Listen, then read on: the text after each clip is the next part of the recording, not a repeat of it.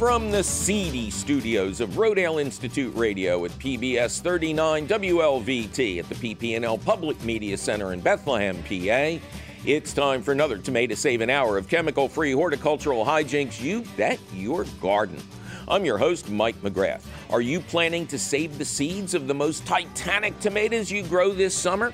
On today's show, we'll explain exactly what you need to know to keep Radiator Charlie in your entourage.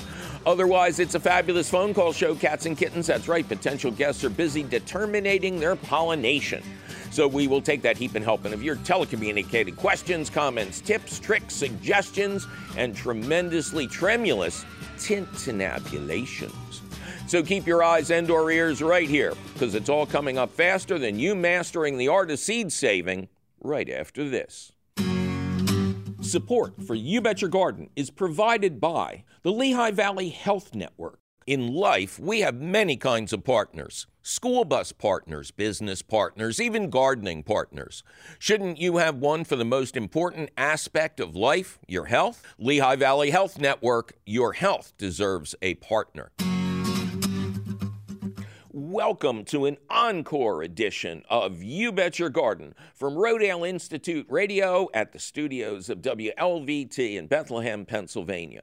I'm your host, Mike McGrath, and I'm taking the holiday weekend off to tend to my titanic tomatoes. So we found the perfect show to rerun for you again. It's all about saving the seed of your favorite tomatoes from this season to grow again next year. We're also got lots of your fabulous phone calls, so let's get right into it at eight three three, seven two seven, nine five eight eight. Helen, welcome to You Bet Your Garden. Thank you. Well, thank you. Hi, Mike. Well, um... Wait, I'm, Helen, where are you? You got to tell me. Oh, oh, I'm in Doylestown, Doylestown, okay. Pennsylvania. Very good, just outside of Philadelphia. Yes. All right, what can oh. we do for Helen in Doylestown? Okay, um, I live in a wooded area with mature trees. Okay. Um, last fall, we had a natural gas line put in. Oh, I thought um, you were going to say it exploded. Comes from the street, which is about two hundred feet away. Right. And, okay, the soil, they, you know, had to dig a hole to put the um, pipe in. Mm-hmm. And the soil is clay with rocks. Okay. And in the lower part of it, it's mucky, wet clay. Okay. But in any case, we've not done anything with it. But I don't want to look at mucky, wet, a bunch of just clay. Can I just, and right now it's just sort of covered with about, I don't know, three inches of leaves or something like that. Can I just, should I just leave it like that? And then if I want to plant something, you know, okay, no, no, no, there? no, no, yes, yes, but no. Okay, so they put a gas line in. So yes. your your house is now yeah, heated with gas. Yes, it's nice and cozy. Oh, I, I when I left my first apartment, it was under duress because I had to give up my gas stove and go live with a woman who was absolutely wonderful, but she had an electric stove, and I carped about it every day. I love cooking with gas. Mm-hmm. Any, anyway, so this line comes in from the street into your house. Um, yeah. you, you say they dug up, of course, uh, a certain amount of soil. I'm sure they went underneath the frost line. Um, yeah. What was there when they dug it up? Actually, it was they went in the spaces between the trees. Right. So there so, was no real growth there to begin with? Right. Okay. I, I have very tall trees, and I don't. There's not a lot of undergrowth, and they just found a space that was more or less between the trees. God bless them. That sounds like a great job. So here's the deal. It's not just the shade from the trees. You have to realize the root system of these monsters is competing for water, for nutrients. It's trying to take the lunch away from any other plant you put out there. But you say, you say there's leaves that have fallen down on the ground. Oh, yeah. So what I would do is, um, in a situation like yours, which is a totally natural situation, it's not on a lawn or anything like that, You can right. just leave those leaves alone. Okay. If you feel compelled to do something in this general area, I would say go for what are called the minor bulbs of spring. Now, you know spring bulbs like daffodils oh. and crocus yeah. and tulips. Yeah. Well, there's a whole class of, um, now they're called special bulbs, but they used to be called minor bulbs. And these mm-hmm. are things like snowdrops and glory of snow. Very tiny, very ephemeral, but these things can bloom in December some years, in January some years, and they are a perfect component to a woodland garden like yours. And they're very shallow-rooted, and they will reproduce by themselves. So you can create kind of little rivers of these things around the trees, but stay away from the gas line as much as you can. You don't want to be digging there. No, no, but I mean, it's. I think it's fairly deep. I mean, they were digging like a, I don't know, it's at least three feet deep. Good, good, good. But still, you know, try not to uh, not to go nuts there. But um, over the course of the spring and summer, go online or talk to your local garden center. You literally want to buy a thousand of these bulbs. You want to buy these. These things are no bigger than a quarter. So you want to buy like a thousand glory of snow, a thousand snowdrops. Maybe there's a couple of others, uh, the minor bulbs, the early bulbs that you'll fall in love with, and uh, plant them densely in like areas between the trees, and they'll come up in the spring, they'll flower, but then by the time the trees are throwing shade, they'll be gone. So okay. if you do this, though, in the future, you'll have to get a leaf blower and blow the leaves off this area so they don't smother the bulbs, or get a leaf blower set on reverse and shred the leaves. But the perfect thing for a woodland garden like this is the tiny earliest bulbs of spring. And you plant them, by the way, in your region, you plant them right after Thanksgiving. Oh, okay, that late. Oh, yeah, yeah, because you don't want them to sprout prematurely. Okay, so, and you... um. You need to have the leaves out of the area where you're planting. Uh, after you plant the bulbs and the leaves are still coming down, yeah, you got to rake those away or blow them away. Otherwise, they'll prevent the bulbs from coming up in the spring. Okay. Cool. All right. All right. Well, thank you. Oh, my pleasure. Good luck, Helen. Mm-hmm. Bye-bye. Bye-bye. eight three three P B S W L V T, which translates to eight three three seven two seven, nine five eight eight. Billy, welcome to You Bet Your Garden. And thank you very much. Hey, thank you, Bill. How are you doing, man? Well, I do well. And where does Bill do well? I'm in Marshall, Texas, and we're almost in Louisiana, on uh, on I twenty, just before you get to Shreveport. Oh, okay. So you're in the, the you're in the unusually humid portion of Texas. And we are extremely humid at the moment. Yeah, yeah, because people and think all of Texas is dry, but Texas covers something like three or four U S D A growing zones. You have, and we are in. I'm in uh, in zone eight A. Okay, so you, oh man, so when it's humid, it is humid. It it stays most of the time. Oh well, what can I tell you? I'm, uh, I hope you got a big porch for the dogs to sleep under, right? Well, I do. yeah, yeah, sure. You got to. Uh, uh, otherwise, the around. Humane Society comes around. What can we do for you, man? I have a question about asparagus. Oh, okay. Go ahead. I've been growing, aspar- I've been growing asparagus, uh, oh, ten years or so, and it's in a raised bed mm-hmm. and, and doing quite well. Uh, and uh, my question is, do you prune it? And if so, when? Because it's growing very, very tall. Well, you are an exception, uh, my friend. You realize that most people would tell you it's difficult or impossible to grow good asparagus in your growing zone. Well, I seem to be doing the other part of it, then. It's, it's growing very, very well and has for many, many years. And um, there were uh, there have been a number of studies to help people in warm climates, you know, because asparagus typically needs a very cold winter to rest. and, mm-hmm. you know, restore its vigor. Uh, but the University of uh, Southern California has been doing work with improved varieties for hot weather climates that don't need as long a dormancy.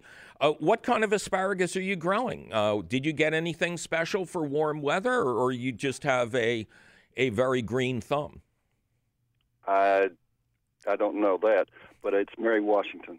Oh, okay, so that's one of the old original heirloom varieties. Okay.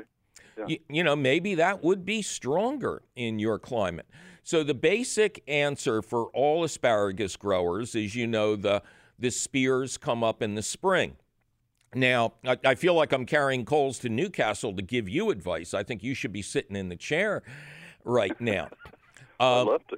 But in the, in, the, in, in the warmer climates, you want to pick your asparagus as early as possible, because one thing you've probably noticed is it has a tendency to open up. The tips open up and fern out uh, very quickly in the spring if you don't pick it while yes, it's still do. small. They really do.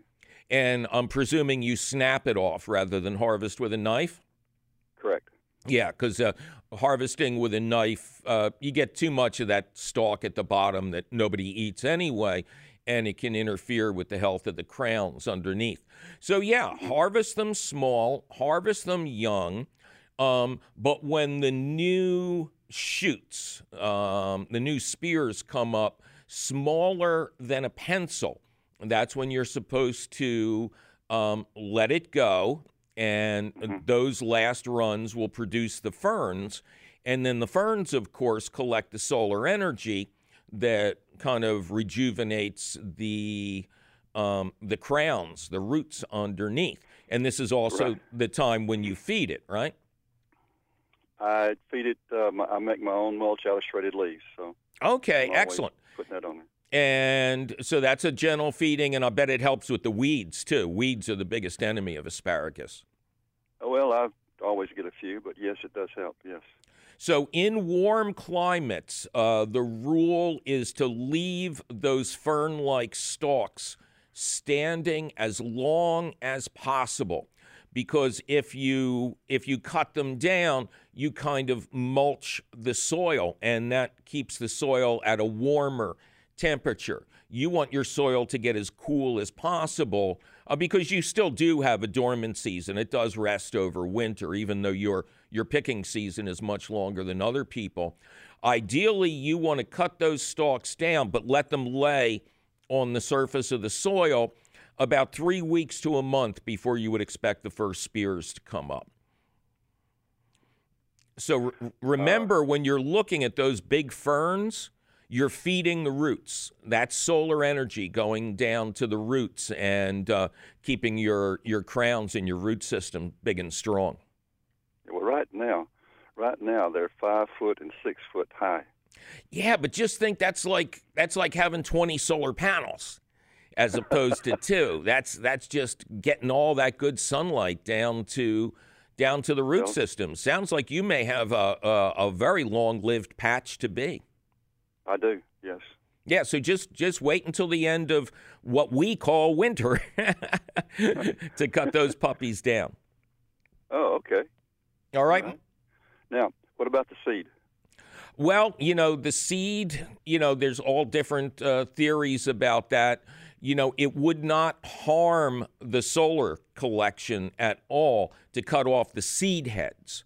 Um, it's really just the leaves of the ferns that are collecting mm-hmm. solar energy. Now, you don't want to be tramping around in there too much. You know, you want to stay off your bed as much as possible. But, yeah, taking... Taking off the seed heads while they're forming is also going to direct more energy down to the root system, because you you don't want or need the seeds. Uh, well, I I grow new plants with the seed. Oh, okay. Well, then you, you probably have the timing down where you can harvest it, get it off the plant, and um, and then use it to propagate. Which is very difficult, I might say.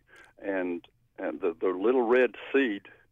I've I've read or I've heard that you need to soak them in water many, many days and then scarify and remove the inner seed, inner, inner growing layer, and then you use that to plant.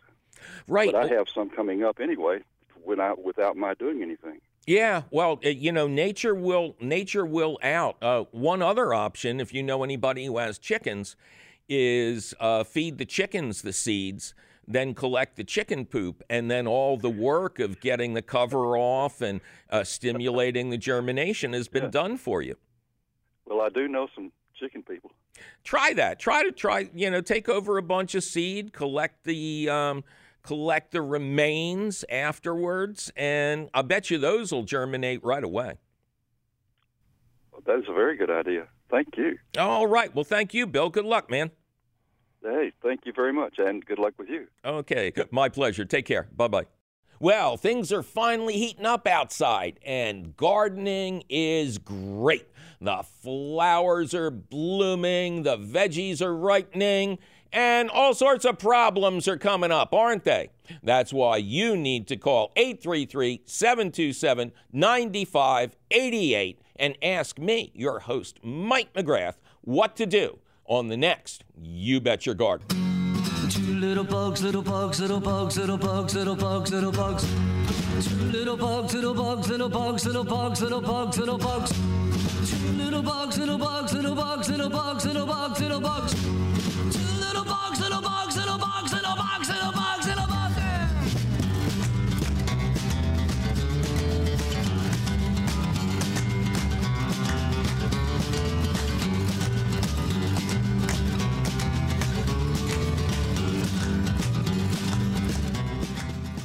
Well, it's time for me to take a little break and announce that I will appear in Philadelphia on Tuesday, July sixteenth to host an evening of horticultural quizzo at the P H S Pop-Up Garden on South Street. But don't go looking for all the details at the events section of our website just yet, because we'll be right back to perennialize your tomatoes and take more of your fabulous phone calls. I'm Mike McGrath, and you're listening to You Bet Your Garden from the studios of Rodale Institute Radio at W L V T in Bethlehem, P A.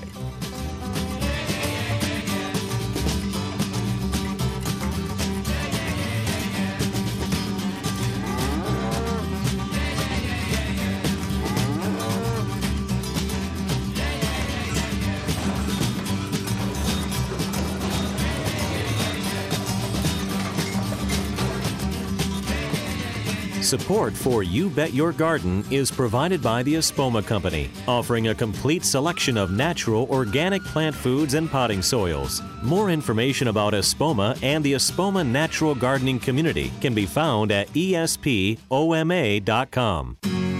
Support for You Bet Your Garden is provided by the Rodale Institute. Since nineteen forty-seven, the Rodale Institute has been growing the organic movement through research, farmer training, and consumer education. Learn more about local events, workshops, and tours at rodale institute dot org. The Rodale Institute, because the future is organic. Welcome back to You Bet Your Garden from the studios of Rodale Institute Radio at W L V T, P B S thirty-nine in Bethlehem, P A. I'm your host, Mike McGrath, and we are repeating a very special show that we did earlier this year that teaches you how to save your own seeds from the tomatoes you're growing this year and replant them in your garden next year. That way you not only get the exact same tomato that you fell in love with this season, but if you do this over the years, you'll get a tomato that's adapted to your unique conditions. We'll also do some of your unique phone calls, and we're going right back to them now at one eight three three, seven two seven, nine five eight eight. Sharon, welcome to You Bet Your Garden. Thanks. Oh, thank you, Sharon. How are you? I'm doing very well. How are you? I am just ducky. Thank you for asking. Where is Sharon doing well? I am doing well in Brooklyn, New York. All right. Forget about it. Exactly. Yeah. Brooklyn's such a great place. All right. What can we do for Sharon in Brooklyn? Well, my daughter and I are huge fans of the show, and she uh, would like to start some seeds inside. We tried last year, mm-hmm. and uh, the tomatoes were very leggy and yes. not doing as well as we would have liked. So I've, it's a two-part question, I guess. One is, do you have any recommendations for a particular kind of grow light, and then just sort of general advice you might have about starting seeds indoors? I have really specific advice. Excellent. Okay, so first of all, I like to start, you know, some people use egg cartons or old yogurt cups and stuff like that. I like to use what the pros use, which is the six packs and the four packs that you get Got your it. plants from at the garden center. Anybody who's been gardening for years has a thousand of these in their basement or the garage. They'll be happy to give you all you need. Then you do not use any garden soil. You go out or online, you get a bag of, it may be called professional mix, it may be called potting soil, it may be called seed starting mix, and essentially it is a soil-free mix. There's no dirt in it, so to speak. It's peat moss, perlite, vermiculite, um, compost, composted forest products, which is bark that's turned into compost. And it's nice and light and loose, doesn't have any weed seeds, doesn't have any disease. The problem these days is finding stuff that's clean. Um, the big chemical companies, um, the ones who promise miracles in the garden, uh, they have all the shelf space in the big box stores. So if you go to a big box store, you're only going to find seed starting soil that has the miracle chemicals in it. But if you look around, there are very high quality. Um, I know Espoma is one of the underwriters of the show, but they probably have the best distribution and totally clean products. I actually use uh, their stuff to start my seeds. So you've got these little containers. You got a bag of nice, clean seed starting mix. So you fill the containers with the mix, and then you put them in something like a baking pan, a shallow baking pan, because there's going to be water running off. Yep. And then uh, the best thing to do, it's hard to get them watered to begin with because the soil is so light. So you can either really take your time and add water slowly, or, you know, you can just keep filling up that pan. And then the water will drain up. It'll go in up through the drainage holes into the seed starting mix until it's totally saturated. And you'll be Great. able to feel the difference. When these things are full of water, they're really heavy. So now you take the seeds that you're going to grow and you put two seeds in each cell. Um, not one, because sometimes you don't get complete germination, and not three, because then you're going to start wondering, you know, how many of these you have to kill, and you're going to feel bad about yourself. Oh, dear. So two two seeds in each cell, then just regular saran wrap over the top, and just keep it in the warmest room of your house. If you want to go full scale, you can get a heating mat. Uh, but generally, that's not the issue with starting seeds at home. You don't want the medium to dry out. One of the nice things about using saran wrap is you'll always see moisture on the inside of the plastic. So you'll know that it's constant moisture. As soon as the very first sprout comes up, not when they're all up, as soon as you see the first sprout emerging, then you take off the saran wrap. If you have been using a heating pad, you turn it off, and then you get the plants under bright light. And there doesn't have to be any confusion here. One of the best things to start with, and so easy and so inexpensive, is just a simple shop light. And this you can get from one of the big box stores if you want. We're talking, uh, you know, a fluorescent fixture with four-foot-long tubes. Um, two tubes is good. If you want to get one of the ones with four tubes in it, that's amazing. That's like professional strength. But the secret of not getting leggy plants is you need to keep the lights really close to the seeds. Now, whether these, quote, fluorescent lights are fluorescent or the new L E D ones, you want the tops of the plants almost touching the bottom of the tube. No more than an inch. An inch is almost too much because the lights are cool. They're not going to burn the plants. But one thing, when I was the editor of Organic Gardening and we grew a lot of our own plants in the office, um, we found out we stole light meters from the photography lab. And this close, uh, just on top of each other, the amount of light the plants were getting was incredible. We went up three or four inches. It was almost like there was no light. So oh, that's the secret. So you want to have the lights on chains so that you can move them upward, or what I like to do is I start everything off on a stacks of books so I can just take out a book at a time and lower it down. Now, if that's all you do, you're going to be a killer, because even the natural seed starting mixes tend to have a little bit of natural fertilizer in them, worm castings, bat guano, all that good stuff. But you can also get uh, a liquid organic fertilizer. Some of them will even say they're for seed starting. And instead of watering the young plants, you can give them a dilute solution of food once they have their first true leaves. The first leaves that appear on these plants will be, I can never remember how to pronounce it, but they're kind of roundish. And then you get the first true leaves. What, um, excuse me. When you get those first true leaves, you can start feeding them dilute organic fertilizer. But the important thing is to keep those lights right close to the plants. You will get the kind of short, stocky, super healthy plants they sell in the garden center. And really, when you look back on it, how much did you spend? You know, maybe right. twenty bucks for a shop light, you know, maybe right. ten bucks for a bag of super premium seed starting mix. And that's enough to grow hundreds of dollars worth of plants.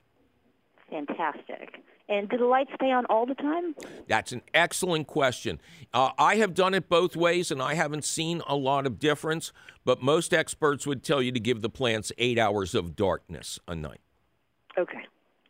You know, just put it on a timer. That's the easiest way. Sure. And then tomatoes and other tropical crops do not go outside until the nights are reliably in the fifties. Okay. I don't care about the date on the calendar or frost dates or anything like that.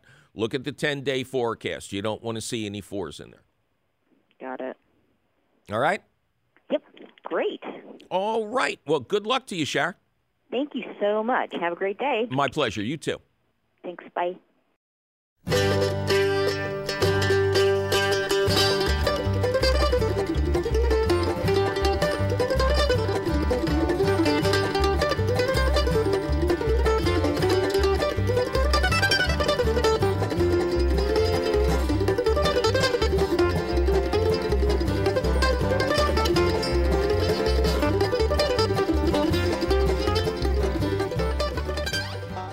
eight three three, seven two seven, nine five eight eight. Jeremiah, welcome to You Bet Your Garden.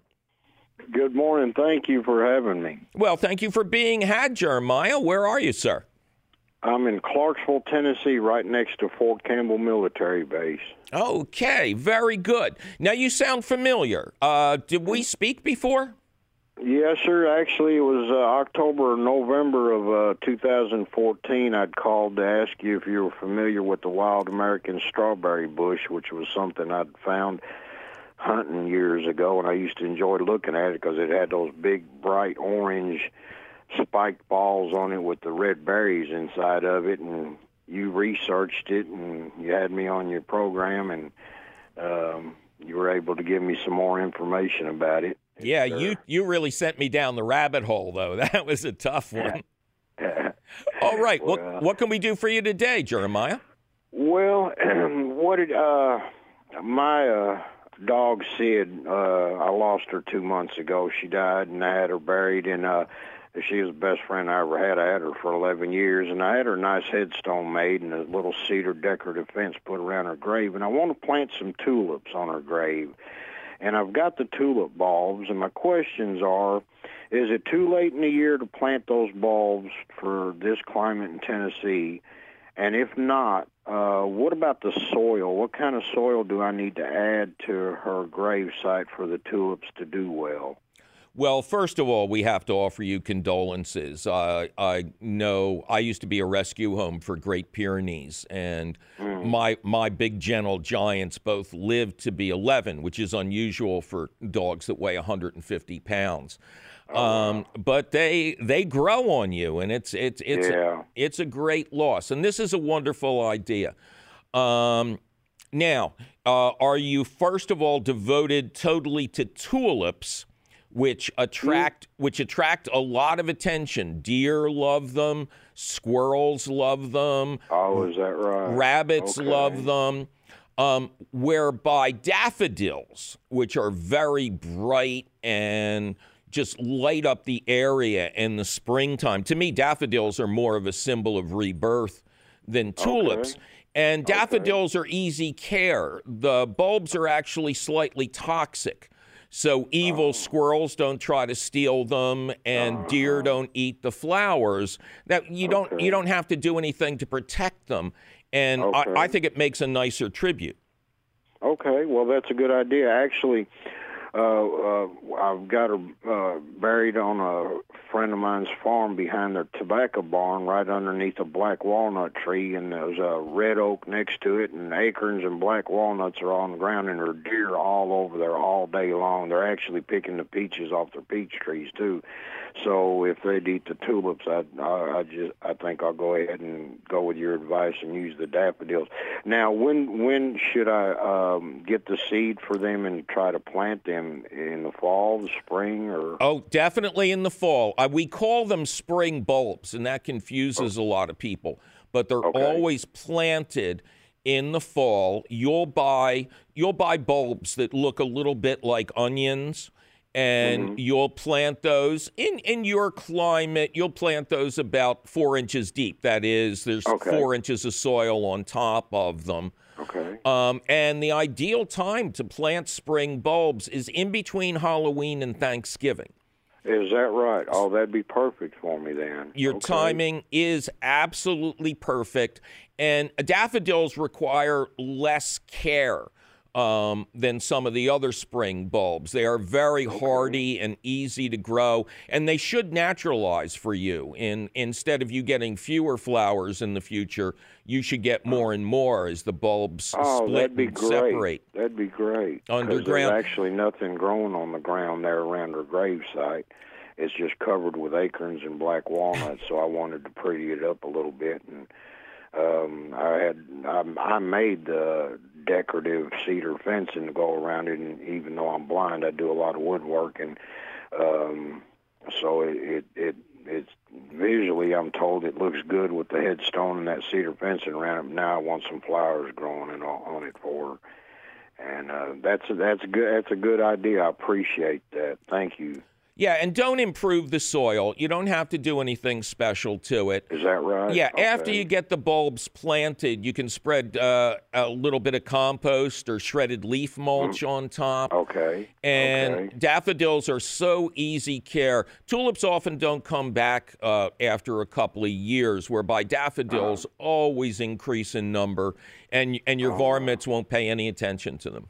Okay, well, that, I, the reason I uh, my initial idea was tulips was because um, the Hungarian. See, I had to go to the Hungarian school on Saturdays, English school Monday through Friday, and the name of our school was Tulipanoslada, and that translates to tulip box. Because in Hungary, the women always had their husbands build a box underneath the windowsill of their kitchen window, and that's where they'd plant their tulips. So the women could look at the tulips while they'd be cooking or washing dishes and whatever.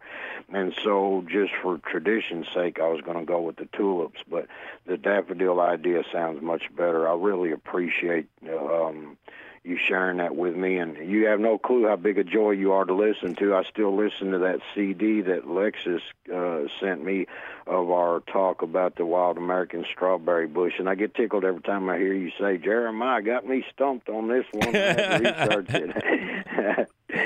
I enjoyed listening to that. Thank you very much for all that you do for all of us, because you, you're, you're a big blessing to a whole lot of us as far as educating us on what to do and how to acquire a green thumb, even if we have to dig, dip our thumb into leather dye to make it green. We, we learn. Thank well, you. Well, thank you so much, Jeremiah. Okay, you you have a great season, and I can't wait, uh, can't wait till your daffodils come up. Thank you, brother. I appreciate it. God bless y'all. Oh, God bless you, sir. Bye. Bye-bye.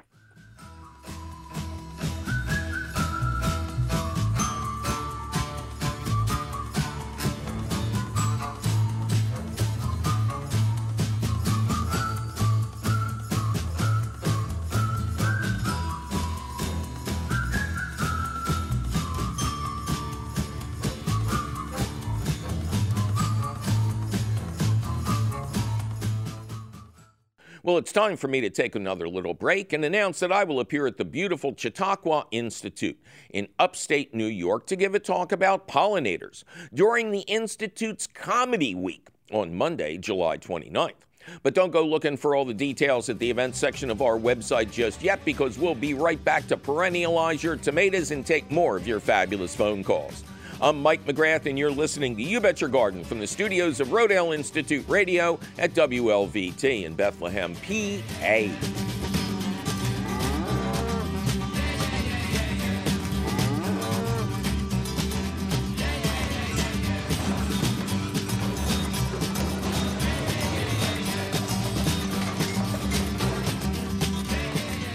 Support for You Bet Your Garden is provided by the Espoma Company, offering a complete selection of natural organic plant foods and potting soils. More information about Espoma and the Espoma Natural Gardening Community can be found at espoma dot com. Welcome back to You Bet Your Garden from P B S thirty-nine in Bethlehem, P A.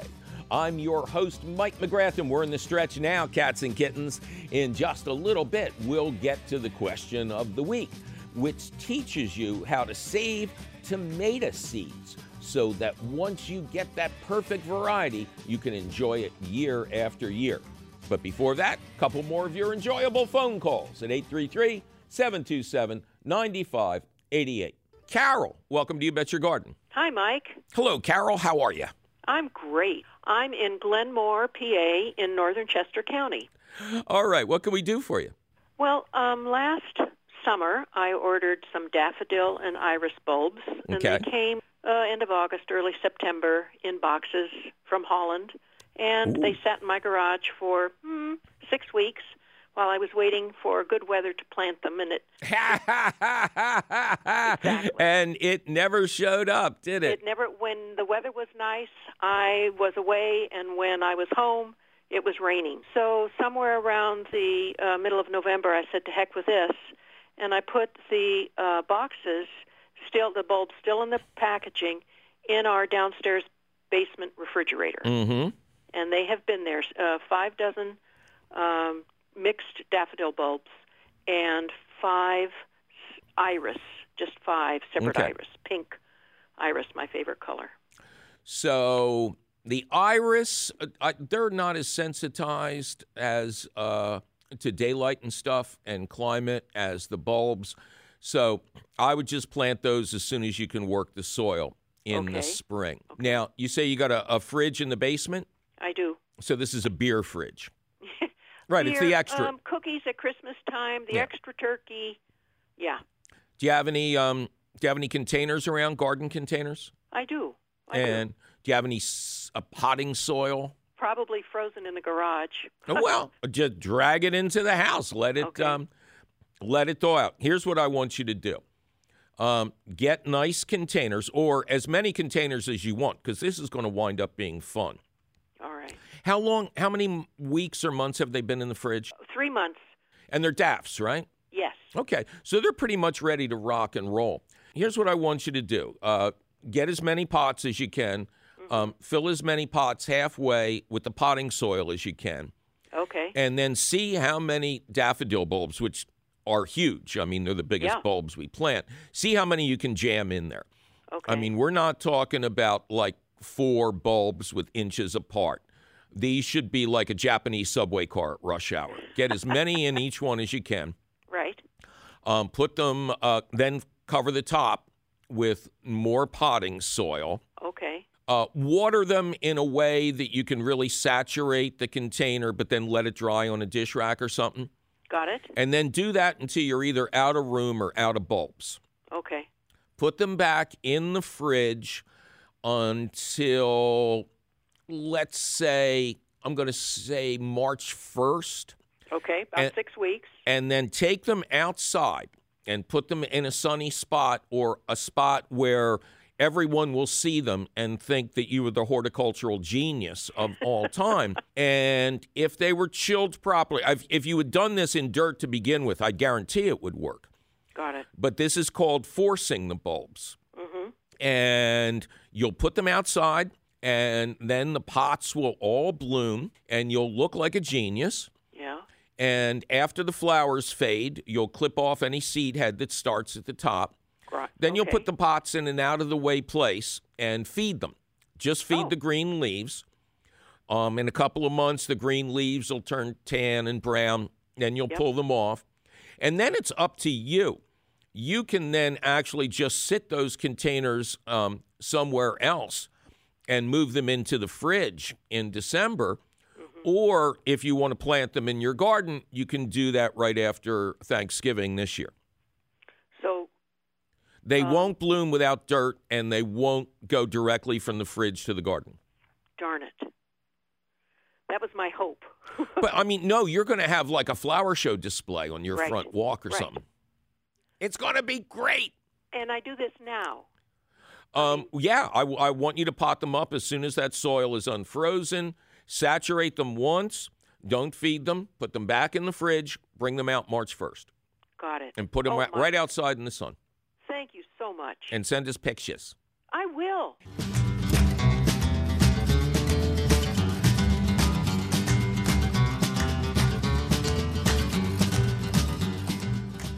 eight three three, seven two seven, nine five eight eight. Kate, welcome to You Bet Your Garden. Thank you. I'm glad to be here. I'm glad to have you here, Kate. Okay. What can we do you for? Get down to business here. I have, I guess, a poison oak, poison sumac, you know, the kind that looks like a tree. Okay. And it's, and I live in an apartment, and they're growing right close to, you know, the ground where the um, uh, the concrete is. And, I mean, I, I try and I try, but but I need to get rid of it. And right. I wonder how could I do that. And it is it growing up a tree or is it growing up the side of your building? The side of the building. Okay. And it's coming out of a fairly obvious spot in the ground. What What's growing around where it comes out of the ground? Just grass and, you know, a few weeds here and there. Okay. The easiest, and how the heck were you trying to pull this? These things get big and monstrous and dangerous. Well, actually, my, my neighbor uh, tried to do it for me, and he did it, you know, I mean, he cut them down, but I know they're going to come back. Oh, okay, so it is cut down. Yeah. And but, did he? But the roots are still intact. Right. One thing I want to warn you and everybody else out there is poison ivy has that allergenic sap Um, that can give you a rash even after it's been dead for years. Okay. So just because the plant is no longer alive doesn't mean it can't give you a very bad allergic reaction. That oil can last for years after the plant itself is dead. Okay. Uh, but that vine, because it's now deprived of nutrients, the vine is going to brown and wither and, you know, either be pulled away professionally a couple years from now or you know, just fall down. Now, the easiest thing to do, I would say, is simply smother the area where the vine came out of the ground. Get down there or have him get down there with, um, we're being serious now, with like a piece of sheet metal or something right. like that, and make sure you cover all the areas where the vine was coming out of the ground. Right. And then just shovel mulch over top of the sheet metal and make it look normal. And then right. keep an eye out because, as my friend Umar, who was on our first show from the Lehigh Valley here, explained, the underground runners need to have a node, um, uh, a specialized part of the root system to send up a new plant through right. the I- earth. So you're going to cover that over with a big piece of sheet metal, put mulch on top of that, and then just keep your eye out around the edges of the metal. Uh, if a new vine comes up out of the ground, it's going to be very slender, very weak. It's going to be starved for light. And then all you do is get a couple of plastic bags, like from the Acme or the Giant supermarket or something like that. Put right. one on each hand. Soak the ground where the sprout is coming out of the ground right. um, with a bag over your hand. Just pull gently down at the soil line until you get the root out. Then wrap the other bag over that hand and throw the whole schmageggy in a trash can um, okay. and just keep an eye on it for the first year. You can also use undiluted white vinegar, just regular white vinegar, and you can either spray the new vine when it comes up or just soak the soil around it. Either way, the fact that the monster is dead Any new right. sprouts will be easy to handle if you catch them early on. It sounds like a plan, baby.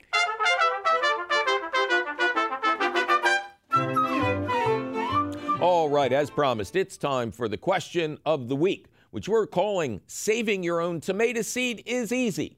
Kind of. Tyler in Satterton, P A writes, you aired a show a while back that was, quote, live from Meadowbrook Farm in Abington, P A. In your discussion with those in attendance, you talked about saving seed from tomatoes. I have three questions. Number one, you instructed us to let the tomato ripen beyond the verge of overripe. What's the basic science behind this recommendation? Well, it's the most basic science, Tyler. It's the science of reproduction. When you save seed from your own garden or from a purloined plant, not that I have ever considered such a thing, you want the seed to be as mature as possible.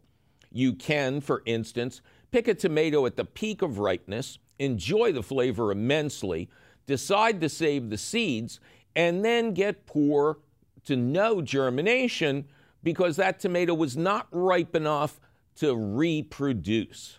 Now think about the original tomato plants in nature that were growing at the base of mountains in Peru. With no humans to support them, the vines just, uh, uh, you know, they just vined. Sometimes a bird or an animal would eat one of the fruits, carry the seed to another area, and spread the range of the plant. But uneaten fruits would age to mushiness. Their seeds would fall to the ground, and many of those seeds would sprout and give birth to new plants. Now, this is a great topic for this time of year because the time to start planning to save seed is before you put any plants in the ground. First, you have to know that you're starting with open pollinated varieties. Hybrid plants are great in many situations, but not for seed saving, as they are crosses between two very different parent plants, and their children are unpredictable. Seed saved from open pollinated tomato plants will always produce the same type of tomato plant and its fruit. So let's say you grow the perfect tomato and you know that it's an open pollinated variety, which is easy. Hybrid varieties are always marked as hybrids by law. Eat most of the tomatoes from that plant. Enjoy them, but resist the temptation to eat the most perfect tomato on this most perfect plant. Leave it on the vine long past ripeness until it's practically fallen apart, and bring it inside and dance the magic dance of tomato seed saving. Squeeze the juice and the seeds into a medium-sized jar and add water until it's three-quarter full. And let it sit out on the counter for three days, stirring frequently. It will get really grody looking.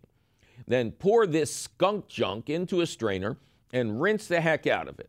When there's only seeds left in the strainer, let it air dry for a few days, constantly blotting the bottom of the strainer with paper towels.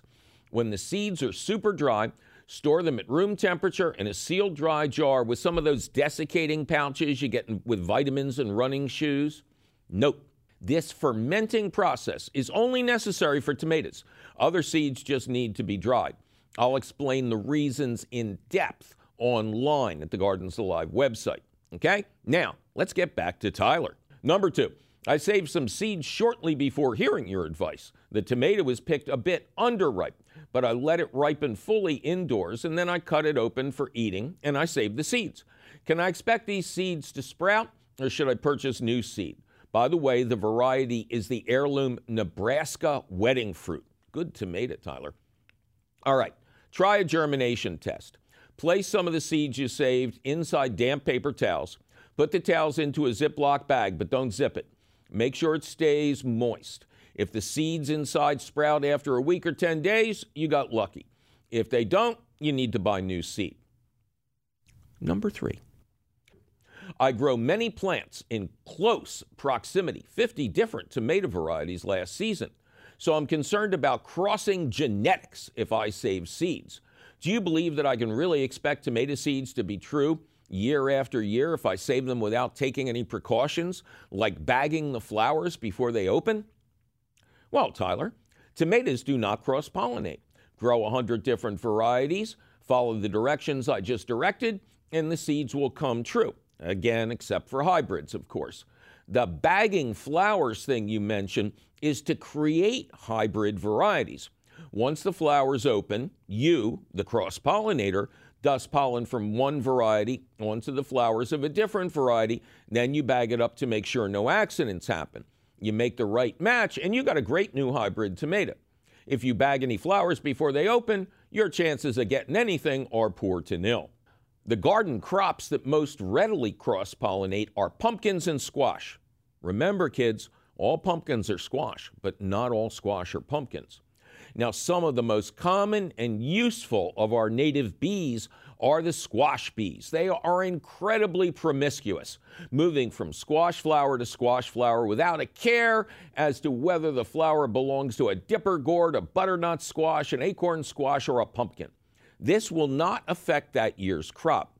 A butternut squash plant will still produce only butternut squashes, and a Connecticut field pumpkin will only produce that pumpkin. Ah, but save the seeds and all bets are off. I once saved the seeds of a perfect pumpkin variety, planted them the next year, and by August, my garden was overrun with huge white gourds. Well, that sure was some great information about saving seeds now, wasn't it? Luckily for you, the question of the week appears in print at the Gardens Alive website. To read it over in detail, just click the link for the question of the week at our website, which is still and will forever be you bet your garden dot org. Gardens Alive supports the You Bet Your Garden question of the week, and you will always find the latest question of the week at the Gardens Alive website. Yikes, my producer is threatening to banish my brandywines if I don't get out of this studio. We must be out of time.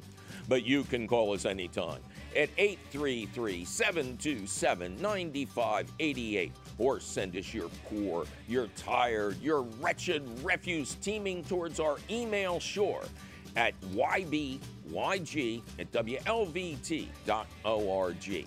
Or just find all of this new contact information at our website, you bet your garden dot org, where you'll also find the answers to all your garden questions. You'll find audio of this show, video of this show, audio and video of old shows, and our podcast. What do you want? Eggs in your beer? Ken Queter plays our theme song. Our chief content officer is Yoni Greenbaum. Our engineer is cheerful Charlie Sarah. Our social media director, Amanda McGrath, maintains our Facebook page. Please check out her fine work. Tiara Tavia Minnick works the phones and orders lunch. Everybody likes Tavia. Our website wonder Anastasia Weckerly is well liked, even though she does not order lunch. Our video editor, Jake Boyer, he likes those lunches. Our floor manager, the one, the only, John DeSantis, likes the lunches unless someone touches the food first. Our director, harassed and harried Javier Diaz, likes to leave visible fingerprints on the food. Our C E O, Tim Fallon, is a man among men, a magnificent manager, a strong leader, and has his own parking spot. Despite that, he is not our executive producer. He's also late for a meeting. I'm a day late and a dollar short, Mike McGrath, and I'll take the plates off my car when I steal Tim's spot and take half the lunches home so that I can see you again next week. Ah, this is the ticket. Oh, it is, is it? Beautiful night. I got my best girl with me. Although, you know what could make it even better? Let me guess. Some mint chocolate chip. Bingo. You always get a little sappy when that sweet tooth kicks in. Partners since the beginning. Throughout life, you have many different partners. Shouldn't you have one for the most important aspect of life? Your health. Lehigh Valley Health Network. Your health deserves a partner. Learn more at L V H N dot org.